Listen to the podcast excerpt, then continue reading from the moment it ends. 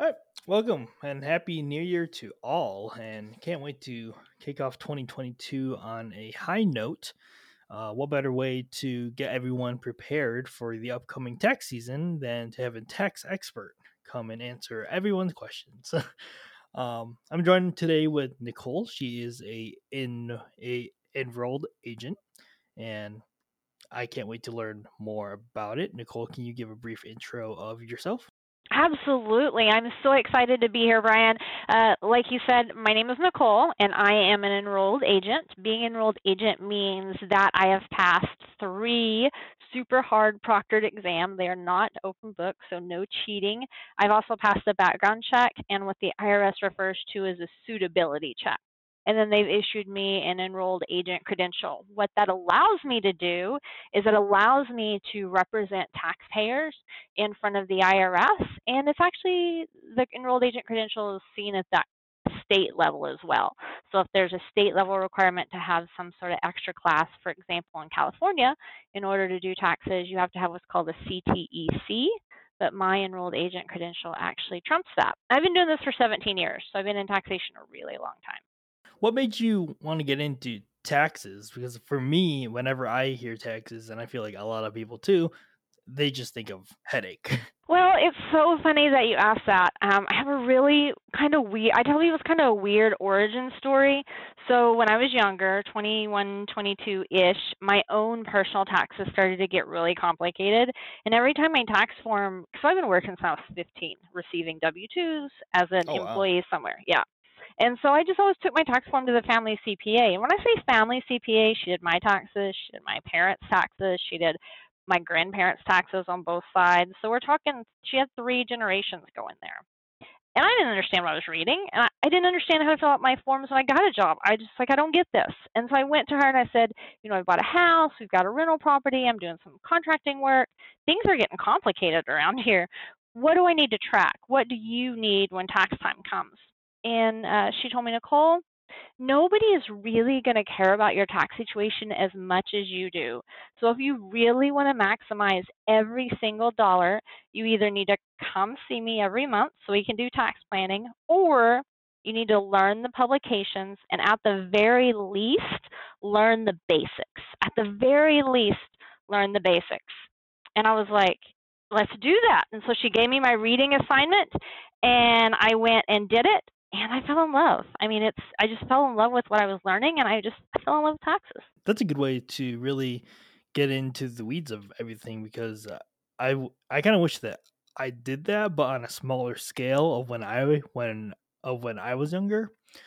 Because taxes to me are still daunting, and I wish I kind of learned everything from a younger from a younger age just to understand it more as an adult. Because as you grow older, your taxes will become more complicated with more investments and jobs, owning a house, rental properties, and all of that. You mentioned CPA, and one thing that I'm really curious on what's what's the difference between a in a enrolled agent and a CPA?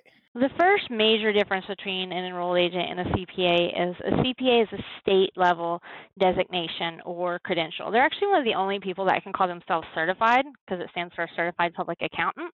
And a CPA credential, or some people call it a license, and I don't know the CPA rules, so I don't know if they're allowed to call themselves licensed, but uh, it's issued at the state level. So what happens is to become a CPA, you have to get a four year degree you have to have a bachelor's degree. And then in most states, so every state's rules are a little different, but in most states, you have to also take 150 hours above a bachelor's degree in taxation.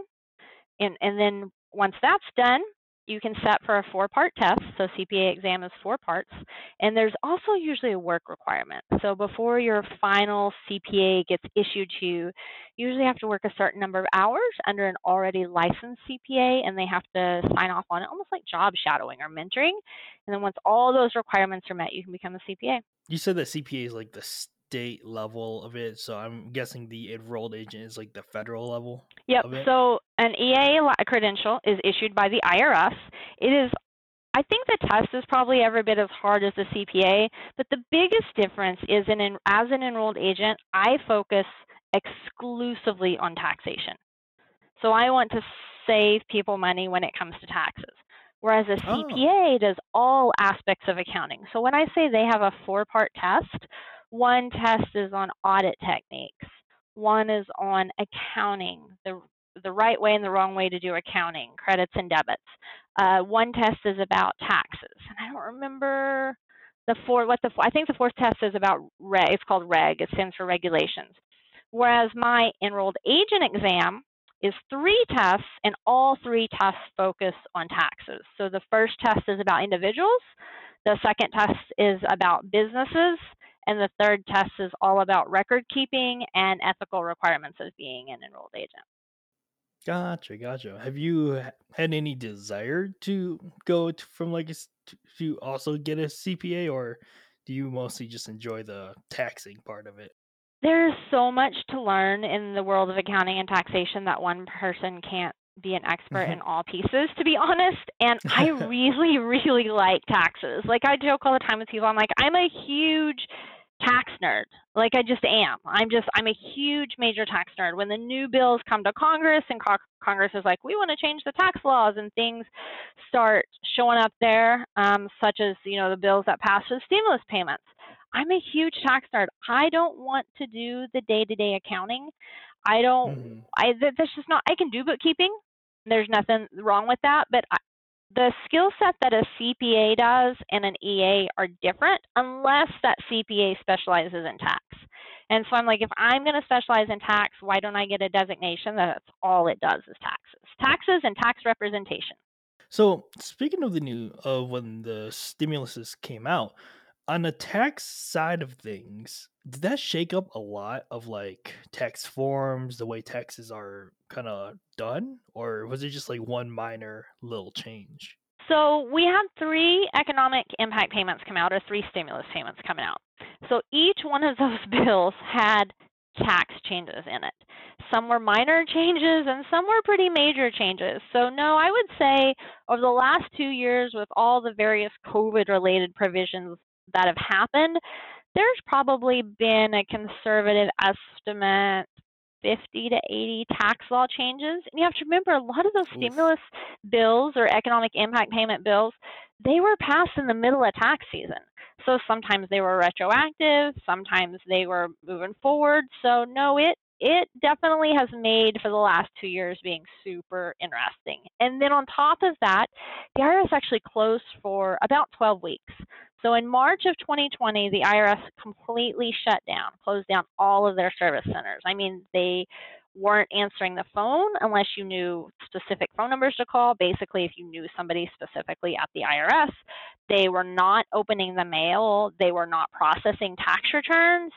Everything at the IRS during tax season in uh, 2020 came to a screeching halt and it didn't move again for about 12 weeks. And then it was almost another eight or so weeks after that before everything kind of started moving because some departments didn't even open at the end of 12 weeks. Oh my God. Yeah, they're still not caught up, by the way. So they, the IRS was having to rent extra office space. They were having to rent tractor trailers, and mail was just being like shoved in these storage places to try and keep people's personal information safe, they are still not caught up. So right now the IRS still has the process. We're not talking like late filed returns or amendments. These are returns that were timely filed. There's some 19 out there and there's some 20 uh, that still are not fully processed. And the advanced child tax credit and the stimulus payments, it's made it even more complicated. For the delays and stuff, like I remember that happening, but I can't remember what really caused it. Was it just like short staff and because of COVID, or was it like an internal reason for it? It was because of COVID, because uh, the whole oh. that was when COVID really kicked off and schools shut down and businesses closed and our economy just kind of went in the toilet, if I can say yeah. that.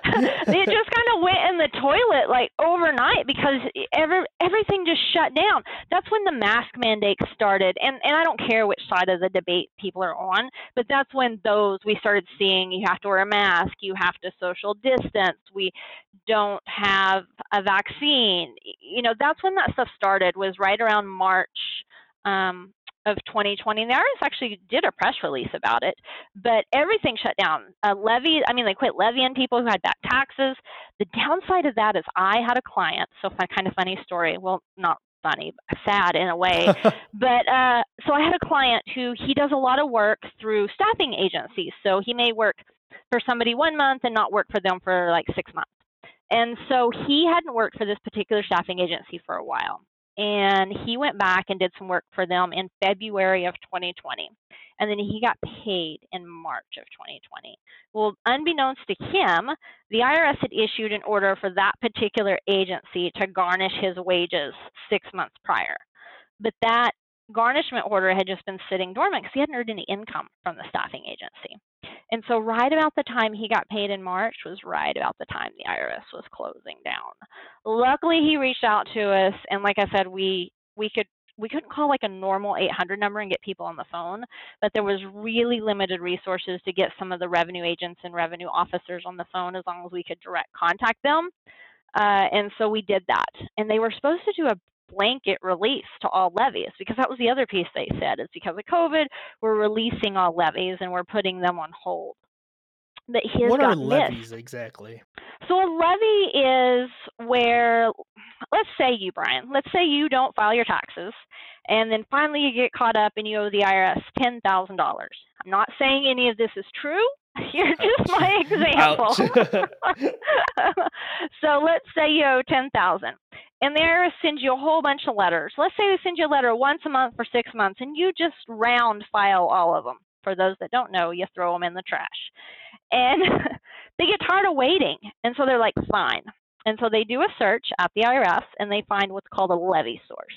And a levy source can be uh, income, so it can be a W 2 job, it can be Social Security benefits. Um, usually they don't touch unemployment, but they can or it could be if you're a small business owner, they could actually levy your accounts receivable. That's a longer Ooh. process. Or it could be your bank account. So what happens is the IRS sends a notice directly to the bank, or let's say your employer, and they say, Ryan owes us money. We want you to send us 85% of his check until we tell you to stop. Oh. He can apply for an exception. Here's the paperwork. That goes directly to your HR or your payroll department at your job usually two to three days before you're getting ready to pay it again, HR or payroll comes out and goes, Hey, Brian, we got this for you in the mail. And they give you a copy of the levy. Usually by that time, you're going to lose that first paycheck. There's usually not enough time to move fast enough to get it stopped. They can do the same thing with your bank account. The way it works, they send a letter directly to your bank. Let's say you have $10,000 in your savings account. That $10,000 is now gone, except if your bank account gets levied by the IRS, you have a 21 day window. So what happens is the bank freezes that money. It leaves your account so it looks like it's gone, but it's really not. It's just kind of hiding. The IRS doesn't get their hands on it for 21 days. So you have 21 days to negotiate something with the IRS to either get a partial release on that money at the bank or a full release on the money at the bank. That sounds like it would take a lot of time. Uh, usually, from the time somebody calls me, if they have kind of all their stuff together and they've got a copy of the letter, I can usually get a partial release or a full release in about 48 hours. 48 business hours. It's important to note that the IRS has to be open because I have to call them on the phone. So, do you have like personal connection at the IRS that you call for this, or uh, do you just call it like the standard like customer support line or the public the uh public support line or something? The answer is it's a little bit of both. So the way it works is because I'm an enrolled agent, I do have a secret line. It's called the mm-hmm. practitioner. I do. It's it's like that. I tell people like the red phone or the bat phone. Uh, it's within the industry we call it the, we call it PPS or practitioner priority service. And it's actually more like the fast pass at Disney is what it's actually more like. And so what happens is when I call that number, I'm usually connected with a decision maker at the IRS within about 20 to 45 minutes. I have to have the appropriate paperwork from my client. So if I'm going to actually represent you in front of the IRS, I have to have an IRS specific power of attorney Uh, for those who may be wondering, it's called a Form 2848 if you're the researching type. There what happens go. is what happens is I give my client's information to the agent and then I fax in the power of attorney and then I also have to give my own information. So not only am I giving this agent my client's name, my client's uh, social security number, their address, but I also have to give my full name, my enrolled agent number. I have a secondary number called a CAF number. And then I also have to verify my identity by providing my social security number. And depending on the agent, usually could be two to three more pieces of information. So there's lots of verification before they'll even open an account and talk to me. And then it's really all about understanding and knowing the rules. So the IRS has rules they have to follow. The rules that are out there can actually be accessed by the public. Um, there's two pieces. There's the IRC, which stands for Internal Revenue Code. Look at it like it's just a set of laws, is what it boils down to. And the IRM, which is the Internal Revenue Manual. So the code is the laws the IRS has to follow, and the manual are the steps that the IRS agents or people you speak to at the IRS have to take to follow the IRC. So you have to have a good argument um, and combine those two to represent your client. That's pretty cool. so I don't call the normal. I think the normal number is 800 829 1040. Don't quote me on that, but because I don't know it, I never call it. Um, but that's the n- number for taxpayers to call. And let me give you a little heads up. And the way the IRS works, it's getting ready to be tax season. I mean, it's January, right? It's time to start. The ta- the IRS hires seasonal workers just like a lot of tax places do. And those seasonal workers go to six to eight weeks of training. And when you call that plain taxpayer 800 number, that's who you're getting on the phone. Some you may be their the first phone call. Yeah. That's rough. Yeah, it absolutely is. So it's always important when you call the IRS that you make a note of what you talked about, who you talk to, making sure to get their ID number because most people at the IRS don't use their real name. So they'll be like, "Hi, this is Mr. Smith calling." Mr. Smith may or may not be his real his real name. You need that number. So that I, IRS agent ID number, it's usually 9 to 12 numbers long and they rattle it off really fast. Get them to repeat it at the beginning of the call wow, that's and write it down. That's sneaky of them. Yeah. Yeah, these are very good tips. Like, I would have never known to like do this because like I kind of I kind of picture it like Amazon customer support, and they kind of give like fake names, but then you disconnect, and then you say, "Oh, Alice said that you would give me this type of discount," and they were just like, "We don't have an Alice here," so.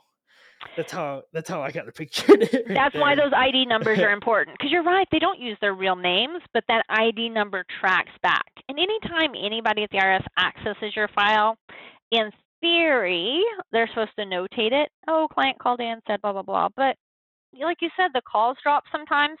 Sometimes the calls dropping are intentional, sometimes they're not. And a lot of the Oh, IRS wow. is still working at home, to be really honest. And this isn't like I'm not picking rough. on the IRS at all. I mean, they were put in an impossible situation.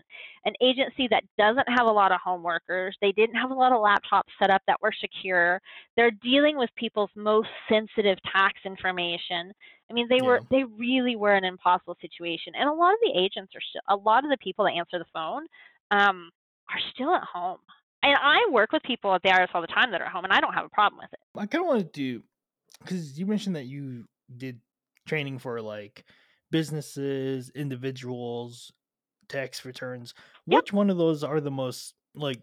Well, first, which one of those do you enjoy the most doing, and which one's kind of like the messiest to do? I'm guessing the business, but Yeah, definitely knows? the business. I mean, people have some really complicated lives. So, my personal favorite on tax returns. So, if somebody's like, "What is your perfect return to do? Your ideal client?" My the returns that I absolutely love to see come in the door, and I love to do, are my individual filers. So, my people that file on a 1040 that have some sort of small business or small farm attached. So, think let me give you some examples like uh, Uber drivers or Instacart delivery people, or you know, if you do the MLM side, Mary Kay, Pampered Chef, that sort of thing. Those are my favorite ones to do. The reason being is because they're self employed, it opens up a whole world of tax advising and tax planning. So it gives us a few more options on the tax return aspect of it that you may not have if you're just if you're if you go to work and get a W two at the end of the year. Sometimes it's just Mhm. the way it is. But those small business people because I can I've seen where I've been able to save people ten, twenty, thirty thousand dollars on their taxes because they've come to me early and we've done tax planning. Sometimes we need to switch the way their business is organized. So they need to go from like a single member LLC to an S corporation, or they need to go from a sole proprietorship to an S corporation. Those are my absolute favorite ones to do. Um, just because the tax planning aspect, I can I have such a big impact on people's lives. The Yeah. ones that I hate that are kind of I'm like, oh, this is going to be messy, is big, huge corporations. So I always joke with Oof. people and I say, if Amazon called me tomorrow and offered me a billion dollars to do their tax return, I would turn it down. That Because sounds like a headache. yeah, just it's just hearing of it. it's just not. It's it, there's. I don't want to say there's too many moving pieces, but That's that is what I was thinking. yeah, but that's not the That's tax law I've studied. That's not what I love. I love helping individuals. And yes, I know there's still an individual, you know, behind Amazon, but you've got international to think about. It's just not it's just not my my bread and butter. It's just not what I love. Yeah, that's kind of like the next thing that I wanted to bring up too, because like in this modern age with like with with COVID happening in the past two years or so, a lot of people have been switching over to being their own boss, so making their own business out of their home. And I kind of wondered, like, uh, like how are taxes for like small business owners who either start an online business, start an Etsy, or start anything out of their home. And you kind of hit the nail on the head with this one. But what are what would be some tips that you would give them for like just to prepare themselves for tax season coming up? Because tax services can be kind of hefty. So, like you said, if people bring you like the correct info, it can save you a lot of time, and I'm guessing it can save them a lot of time on services if you Absolutely. if they don't have to spend a, like a lot of time searching and gathering stuff. So my two I have two major trips. Trips. tricks. Let's try that again. two major tricks for anybody who's started a business or is self-employed. Uh, the first thing is to ask your current advisor or go to the IRS and get what's called a Schedule C. So your business, when you're a sole proprietor, is reported as part of your personal return, and Schedule C is that driving form. And kind of familiarize yourself with it because there's some categories on that. That's my first tax one tr- trick tip that I want to tell people. The second one is don't do all your bookkeeping at the end of the year. I'm not saying you have to do it every day. I'm not saying you have to hire a bookkeeper, but don't wait until December 31st at 11:59 and try and do 12 months of bookkeeping because our memory is a funny thing.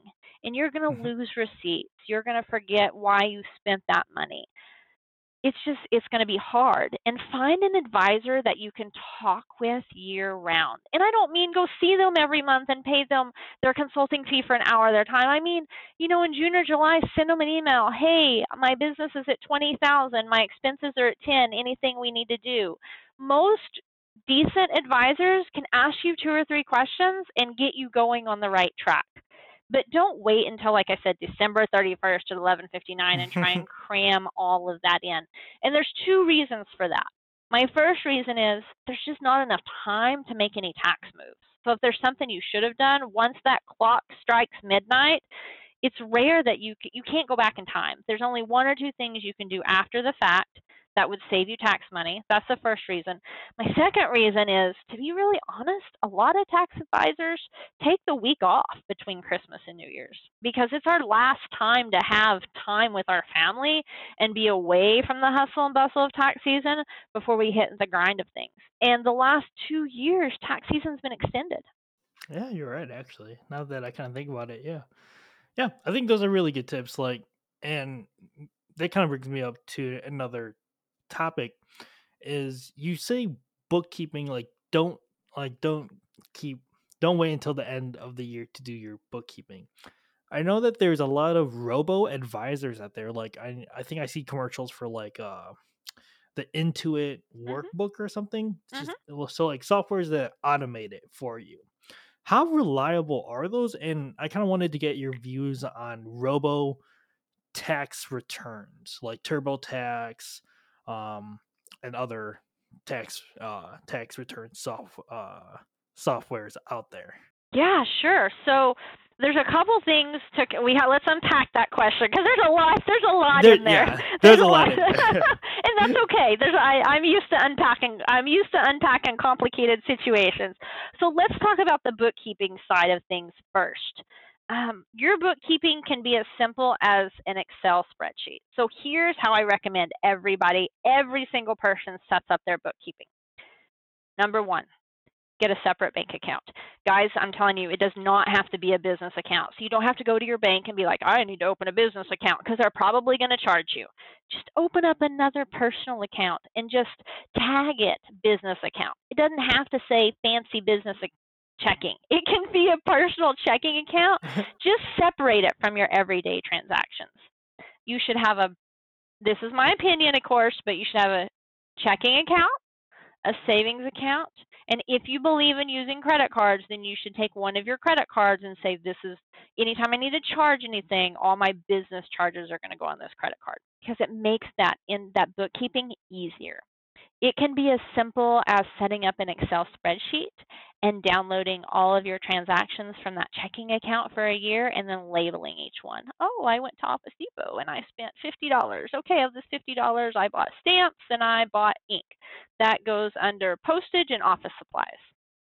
It can be that simple at the end of the year. Or you can, like you said, Intuit. Intuit offers a bookkeeping, uh, QuickBooks Online, and it comes with an app. It's like, uh, I think it's fifteen dollars a month subscription. Don't I'm not sure, but I think it's fifteen dollars a month subscription. But it has an app, so you can access it from your app, uh, smartphone, from your tablet, from your computer, and then you can do your bookkeeping yourself. Like you said, you can program it, so you can tell it to pull your bank feed in, so it automatically goes and pulls the information from that checking account into QuickBooks Online, and then you can teach it. So every time I go spend money at Office Depot, I want you to call it office supplies and tell it that. Or every time I go eat at Red Robin, I want you to do meals and entertainment. So you can teach it to do those categories automatically. The artificial intelligence or the robo accounting type stuff is only as good as the way it is set up. So it's it's just software. It's it's an if then. So it, it says if it says this, do this. I mean it's that simple. One of the good things about QuickBooks Online is Intuit does offer a a bookkeeping service. You can upgrade it a little bit, and you can have somebody like me that contracts. honestly, all the, almost all the people that work for Intuit, they just contract. They're they're employees, but they just do it kind of part time to fill in.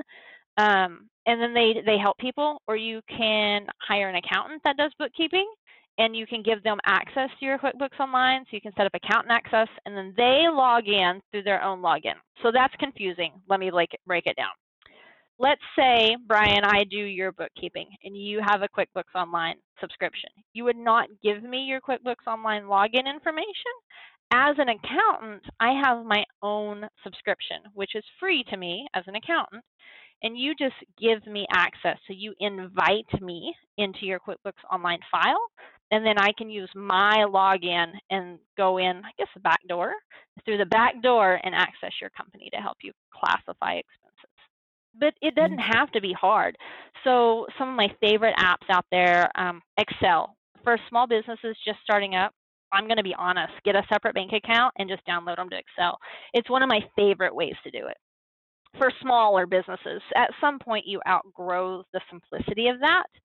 Um, and so some of the other options are we've talked about QuickBooks Online, there's uh, Wave Accounting, there's FreshBooks, uh, there's Xero, which is spelled X E R O, not Z E R O. Uh, there's another one called Bench Accounting. Although I've got to admit, from some other people in the industry, they're saying that they're not too impressed with kind of the way it's going. So it's going through some growing pains right now. Definitely a good company, but they're going through some growing pains. And then your other question was DIY tax software. So the DIY, the TurboTax, the TaxAct, uh, tax slayers of the world, where you log in and do your taxes yourself, what I tell everybody about the software is they spend all year with their getting everything up to date and making sure they're following all the rules. So it's going to be really rare that there's a calculation error inside the software. Sometimes it happens, especially on the state level. But the big thing to remember about the do it yourself or the DIY software is if you don't understand the tax laws, you may not be answering the questions 100% correctly because it's really easy to be like, oh, yeah, that's a deduction. And you can put it in the software as a deduction, and it may not be. And there's no one double checking those returns to make sure everything you input is truly a deduction before it goes to the IRS. So the only time not understanding the tax laws kind of becomes a problem is if the IRS audits you. I know during tax season, I was scrolling through TikTok one day, and there's I got a few TikToks saying that like robo advisors like TurboTax are not really the greatest softwares because it's really basic. It so is. One, it, it is you basic. may not be getting all of the savings that you that you deserve, Mhm. and a lot of it like you have to pay extra for to get like Support. extra features of it. Yeah. Yep. So there's like um if you trade stocks, I think you gotta pay extra to do the stocks part of it. And I was wondering, like, would it just be cheaper and better to just go to someone in person? And I don't know if it'd be cheaper um, because I spend a lot of money with all my knowledge. so I don't know if it'd be cheaper, but I definitely think it would be better. You know, and I TurboTax is a good software, but it's like you said, it's basic. If you don't know, if you don't really know what you're supposed to input and where it should go, it's really easy to mess yourself out of deductions. For example, let me give you an, a real life example: rental property. A lot of people don't realize that when you have a rental property, you should depreciate that every year. And not only should you depreciate it every year, you're actually required to. Because what happens is when you sell that rental property and the depreciation gets what's called recaptured, the way it's set up is allowed or allowable. So if you were allowed to take depreciation and you didn't, to be very blunt, you just screwed yourself out of a deduction. And Oh, that I, God. I actually see that mistake a lot. So when people come to me and they've used a do do it yourself software for many years, depreciation is actually a pretty large deduction that they miss. Because the software asks, "Do you want to depreciate this?" And people are like, "Well, no, I don't really know what that means." And so they do it. Uh, you know, they don't do it and then find out later it's missing. The other aspect is when you call and get support, you're probably going to talk to a different person each time. It's just whoever the call gets routed to. Um, they're experts, so let's let's just talk about TurboTax for just a minute. I'm going to give you a little behind the scenes look, and hope I don't get my hand smacked by them because they they email me all the time about stuff. But so mm-hmm. let's just give you a little behind the curtain scene. So if you call TurboTax and you're like, I want to speak to one of their expert advisors, and they send you to either an enrolled agent, a CPA, or a tax attorney, especially during tax season, you're talking to somebody like me. For example, I get an email every week at least from TurboTax that they're like, come and work for us, work whenever you want. So they will literally hire me to advise their clients on the do-it-yourself software and be like, oh, you need to, you have a rental property, you need to make sure you take your depreciation. Here, let me walk you through how to enter that. They will hire me to do that for their customers, and they're okay with me still having my own customers because they need such a large number of people to give that expert opinions or expert knowledge out to their clients that they're like work whenever you want. Here's what they want. They want you to have be credentialed. So you have to be an ea a cpa or what's called a tax attorney and you have to commit to 20 hours a week. 20 hours a week, eh, not horrible, I would say. yeah no it's not and it's like a, it's a it's a decent job. It's really good for like people just starting out that want to earn some extra income or maybe people that are wanting to retire and they're tired of chasing their own clients because they have a built-in client base and we're not signing the returns as a paid preparer so it also takes some of the uh oh off of our back as Yeah. well. So because I can actually be as a professional, uh, I can actually be fined by the IRS, and I can my records can be audited. Now, if they audit my records, they're not auditing me for what's on your return. They're making sure I have all of my stuff in order because there's certain things I have to ask for before I can prepare somebody's client somebody's return. Yeah, definitely. Like in the future, I would want to do some rentals, but now I know in the future to always take, Depreciation, that's your number one. take depreciation it. and depreciation and property an tax. person for it. yeah. Depreciation and property tax. Those are the two two big ones. Uh, If if you have a rental, I can almost guarantee you you either you have depreciation unless you've owned it for 50 years, but you have depreciation, you have property tax. There's one last thing that I wanted to get into, and this might still be some tricky water. I'm not really sure. I haven't been following this as much, but cryptocurrency laws. I know that cryptocurrency has been a big boom in, in the past in in the past year, and I keep reading that there's not much clear guidelines on how how these are taxed. So I don't know if like you're caught up or if Oh yeah, I'm totally even caught up. or like if they even gave you anything because it's really messy water for like a lot of people because i feel like a lot of people jumped onto the crypto bandwagon and they're making all of this money but some of them are questionable on how these are going to be taxed Yep, it is absolutely. So it's muddy waters for sure. Definitely some murky stuff going on. But here's what it here's what cryptocurrency at its basic level is. Cryptocurrency is treated like buying stock. So you know for years you can trade money, you know, forex trading where you sell dollars and you buy Japan yen and they're paired up and depending on which way they move. So so trading money is not a new thing. It's if you trade regular currency it's called forex, F O R E X. And there's Hmm. exchanges you can just do that on. But cryptocurrency is a little new because it's a blend between stocks and currency because it's you know it's not currency you can spend. And so the Mhm. easiest way to explain it to people is treat it like you would treat a stock. I actually own some cryptocurrency um, myself, to be to be honest. Um, right now they're dropping like a weed, though. I'm losing my. Anyways, that's another story for another day. Um, so what happens is, let's say that you buy one coin, any coin you want. You buy one coin, and you pay ten dollars for that one coin. That coin is now that ten dollars is now your basis.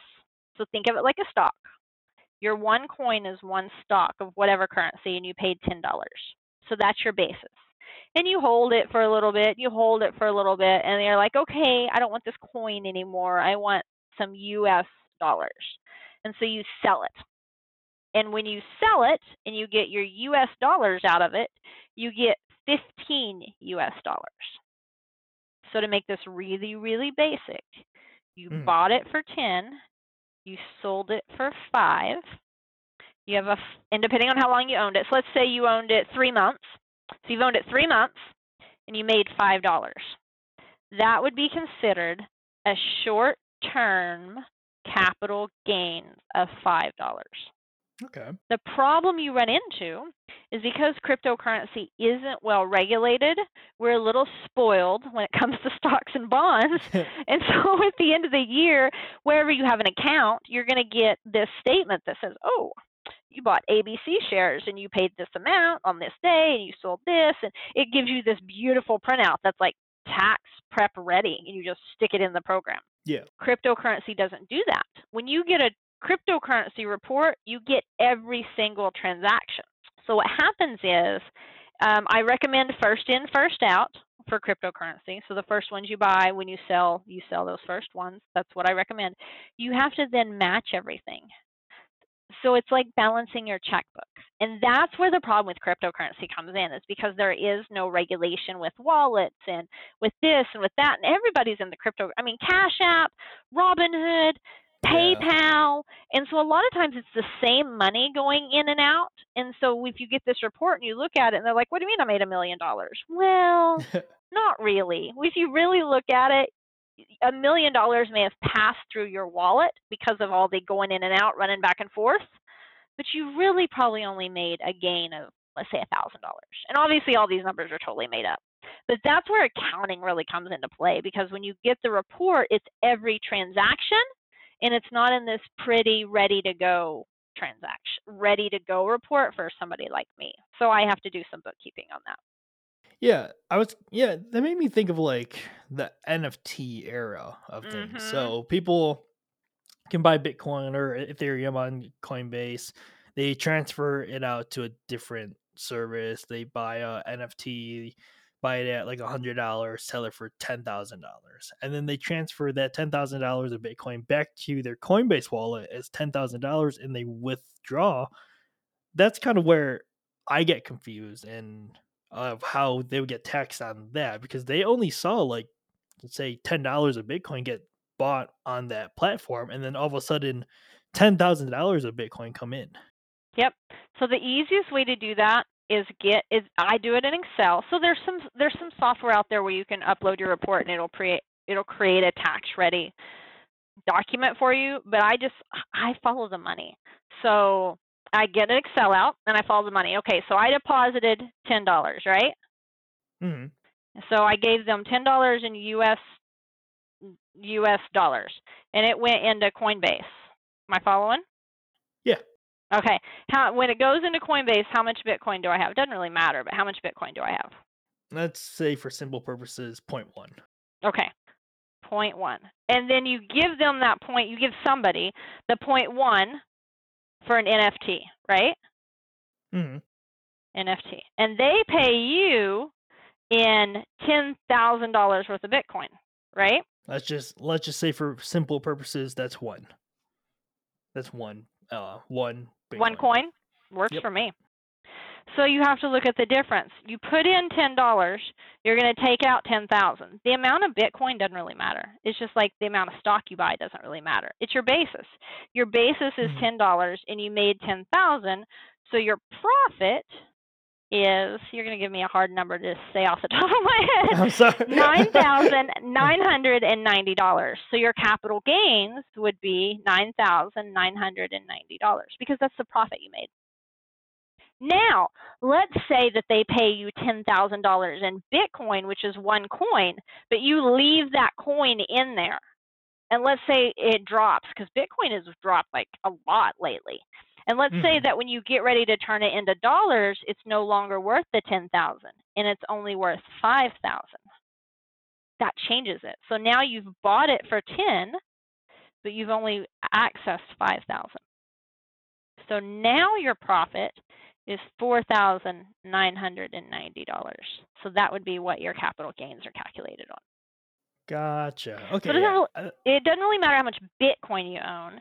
It matters how that converts to dollars.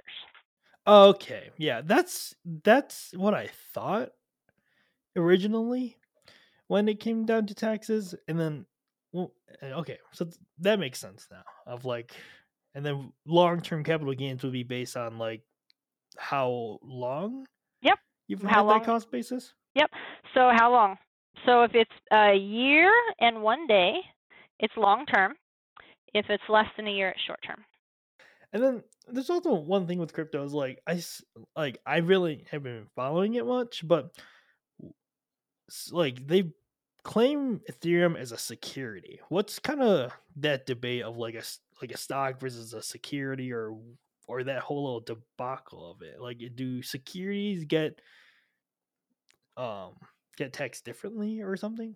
So it's not taxed differently. It's still capital gains, whether they call it a stock or, a security. The only reason they're referring to a security is because they're wanting cryptocurrency to become mainstream. So the people who have kind of invented it are are dreaming, and I don't mean dreaming in a negative way either, but what they're pushing towards is that someday instead of using American dollars or Canadian dollars or whatever it may be, dollars to buy something that you don't have to convert it to dollars before you can buy stuff that you can just be like, "Oh, I need 1 Bitcoin to buy that car." And then you give them 1 Bitcoin to buy it. The the issue is the way it fluctuates, but to be very honest, the dollar fluctuates too. I mean, a dollar is always a dollar here in the US, but it's not always a dollar if you go to another country. So, Yeah. so cryptocurrency is very much like trading currencies on forex. It's the same basic principle. the biggest thing to remember is that Bitcoin is tied to mining and they say the chains get harder and so it's some that has a finite amount but for some mm. of the mm-hmm. other coins out there such as doge and stuff it's just like this is how much i've given to the world and there's not a finite amount they can just give more and dilute what it's worth um, and there's not really so far the SEC is still trying to figure out how they're going to control it from their end because stocks are controlled by the SEC, the Securities Exchange Commission, to make sure that the Amazons, the Microsoft, the Teslas, the the people that are being traded on the stock exchange are playing by the rules. So yeah. far the cryptocurrencies, even though you can buy them in a lot of popular trading platforms, aren't really being regulated the same way. It's the laws are not catching up quick enough to the technology that we've created. Gotcha. Yeah. Yeah. I feel like what would your estimation be of like when we would have solid regulation, if any, of cryptocurrencies? I know based, they're pushing based towards it on the process, or based on the progress that we've had so far. I know that they're pushing towards it because the last I know for sure in 2020, and I want to say in 2019, there's a question on your tax return that actually says, do you own any virtual currency? So I know 100% for sure on the 2020 return that there was. I think also, I'm not sure, but I think on 2019 that that same question was there. And so what that is doing is that's giving them, that's kind of like a polling question. This is a good hmm. way to remember it, is it's the IRS saying, okay, how many people out in the U.S. own this currency?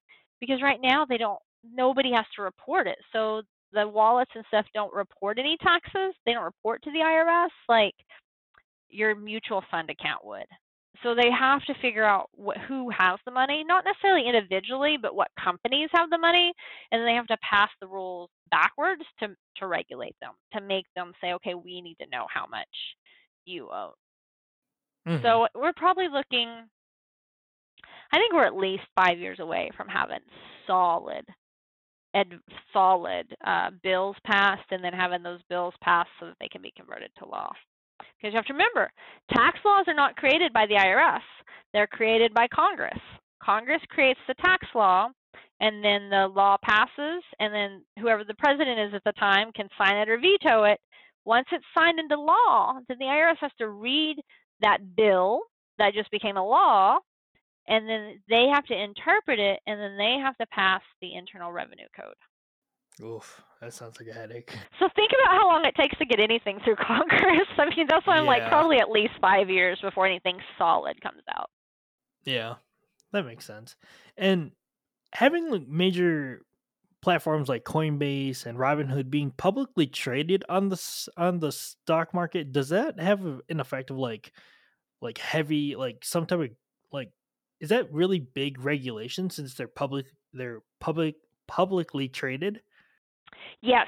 So when you're a publicly traded company like robinhood or when you can go out and buy shares of a company out there you they have and i am not this is this is where i'm not an expert. So these are the companies that i try to stay away from but i know just enough to kind of be dangerous as an investor. So they have to have audited financials and that is one thing that a cpa can do that i cannot do and so what happens is they bring a team in and they go through every line of every profit and loss and they audit it and they're they're trying to find where every single penny and making sure everything matches. And then they have to sign off on it. It's called an attestation. So CPAs can provide attestations and they can provide audited financials. I cannot. But I'm not I'm not really an account I mean I am an accountant because it's a general term, but I don't do accounting work. I do bookkeeping. There's a minor difference. And so these large companies that are publicly traded, they have to have audited financials and then they have to submit timely reports to the SEC. I don't know how often that is. And then they also have to support report they submit reports to whatever exchange they're traded on. So if they're traded on the major stock exchange, the Nasdaq, then they have to turn around and submit reports to Nasdaq. So there's a lot of eyeballs. And that's where you'll see the SEC will be like, we're doing an investigation. You know, the last year they've investigated uh, Elon Musk for his tweets. Um, you know, they've tried to kind of get him in trouble there because Tesla's publicly traded. And then, oh, there was a financial advisor, and his name is escaping me. That was pretty popular on Reddit, on Wall Street Bets, and was really involved in the whole AMC GameStop thing about this time last year, to be honest.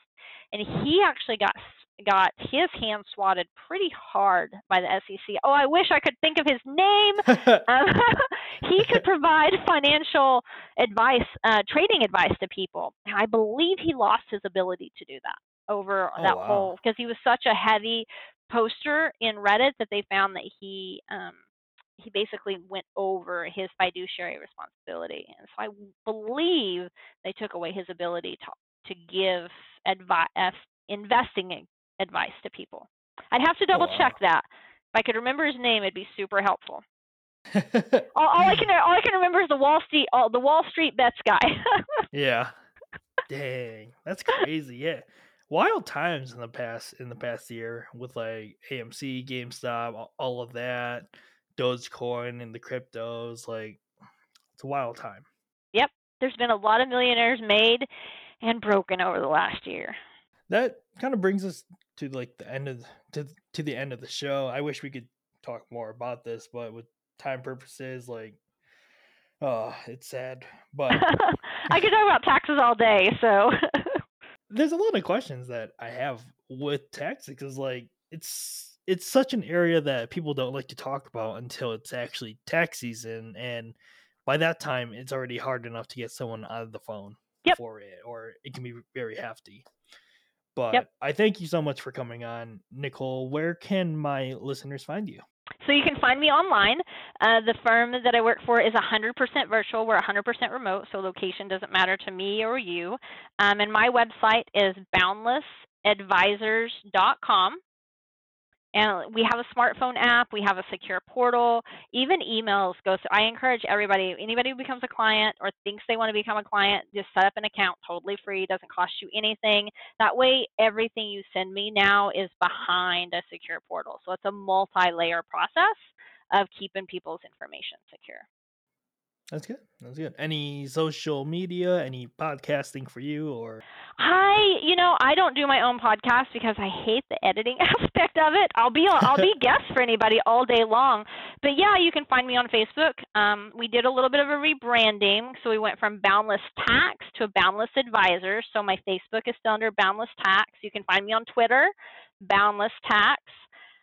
I'm being told I need to have YouTube, and so that's in the works, but I don't have it yet. that would be so helpful if someone just explain taxes in like two to three minute videos of like this is what this this is what this form is for this is what you should do on on a small business thing that that would be so helpful to so many people including I'm working on it. But again, it comes down to editing. And I found somebody I really like. So she and I are going through a little bit trial right now to see if her editing style is going to match anything. So I just I want to launch it with lots of content. You know, I don't want to have one thing and then nothing. And so I want to have five to ten videos ready to go before I launch it. Awesome. Awesome. Yes. When when it's up and running, send it over. I'll post it everywhere. I'm, I'm sure people would love to love and appreciate that. But I thank you so much for coming on. I've learned a lot with taxes and cryptocurrency taxes, anything taxes. I've got all of my ans- all of my questions answered on to this podcast.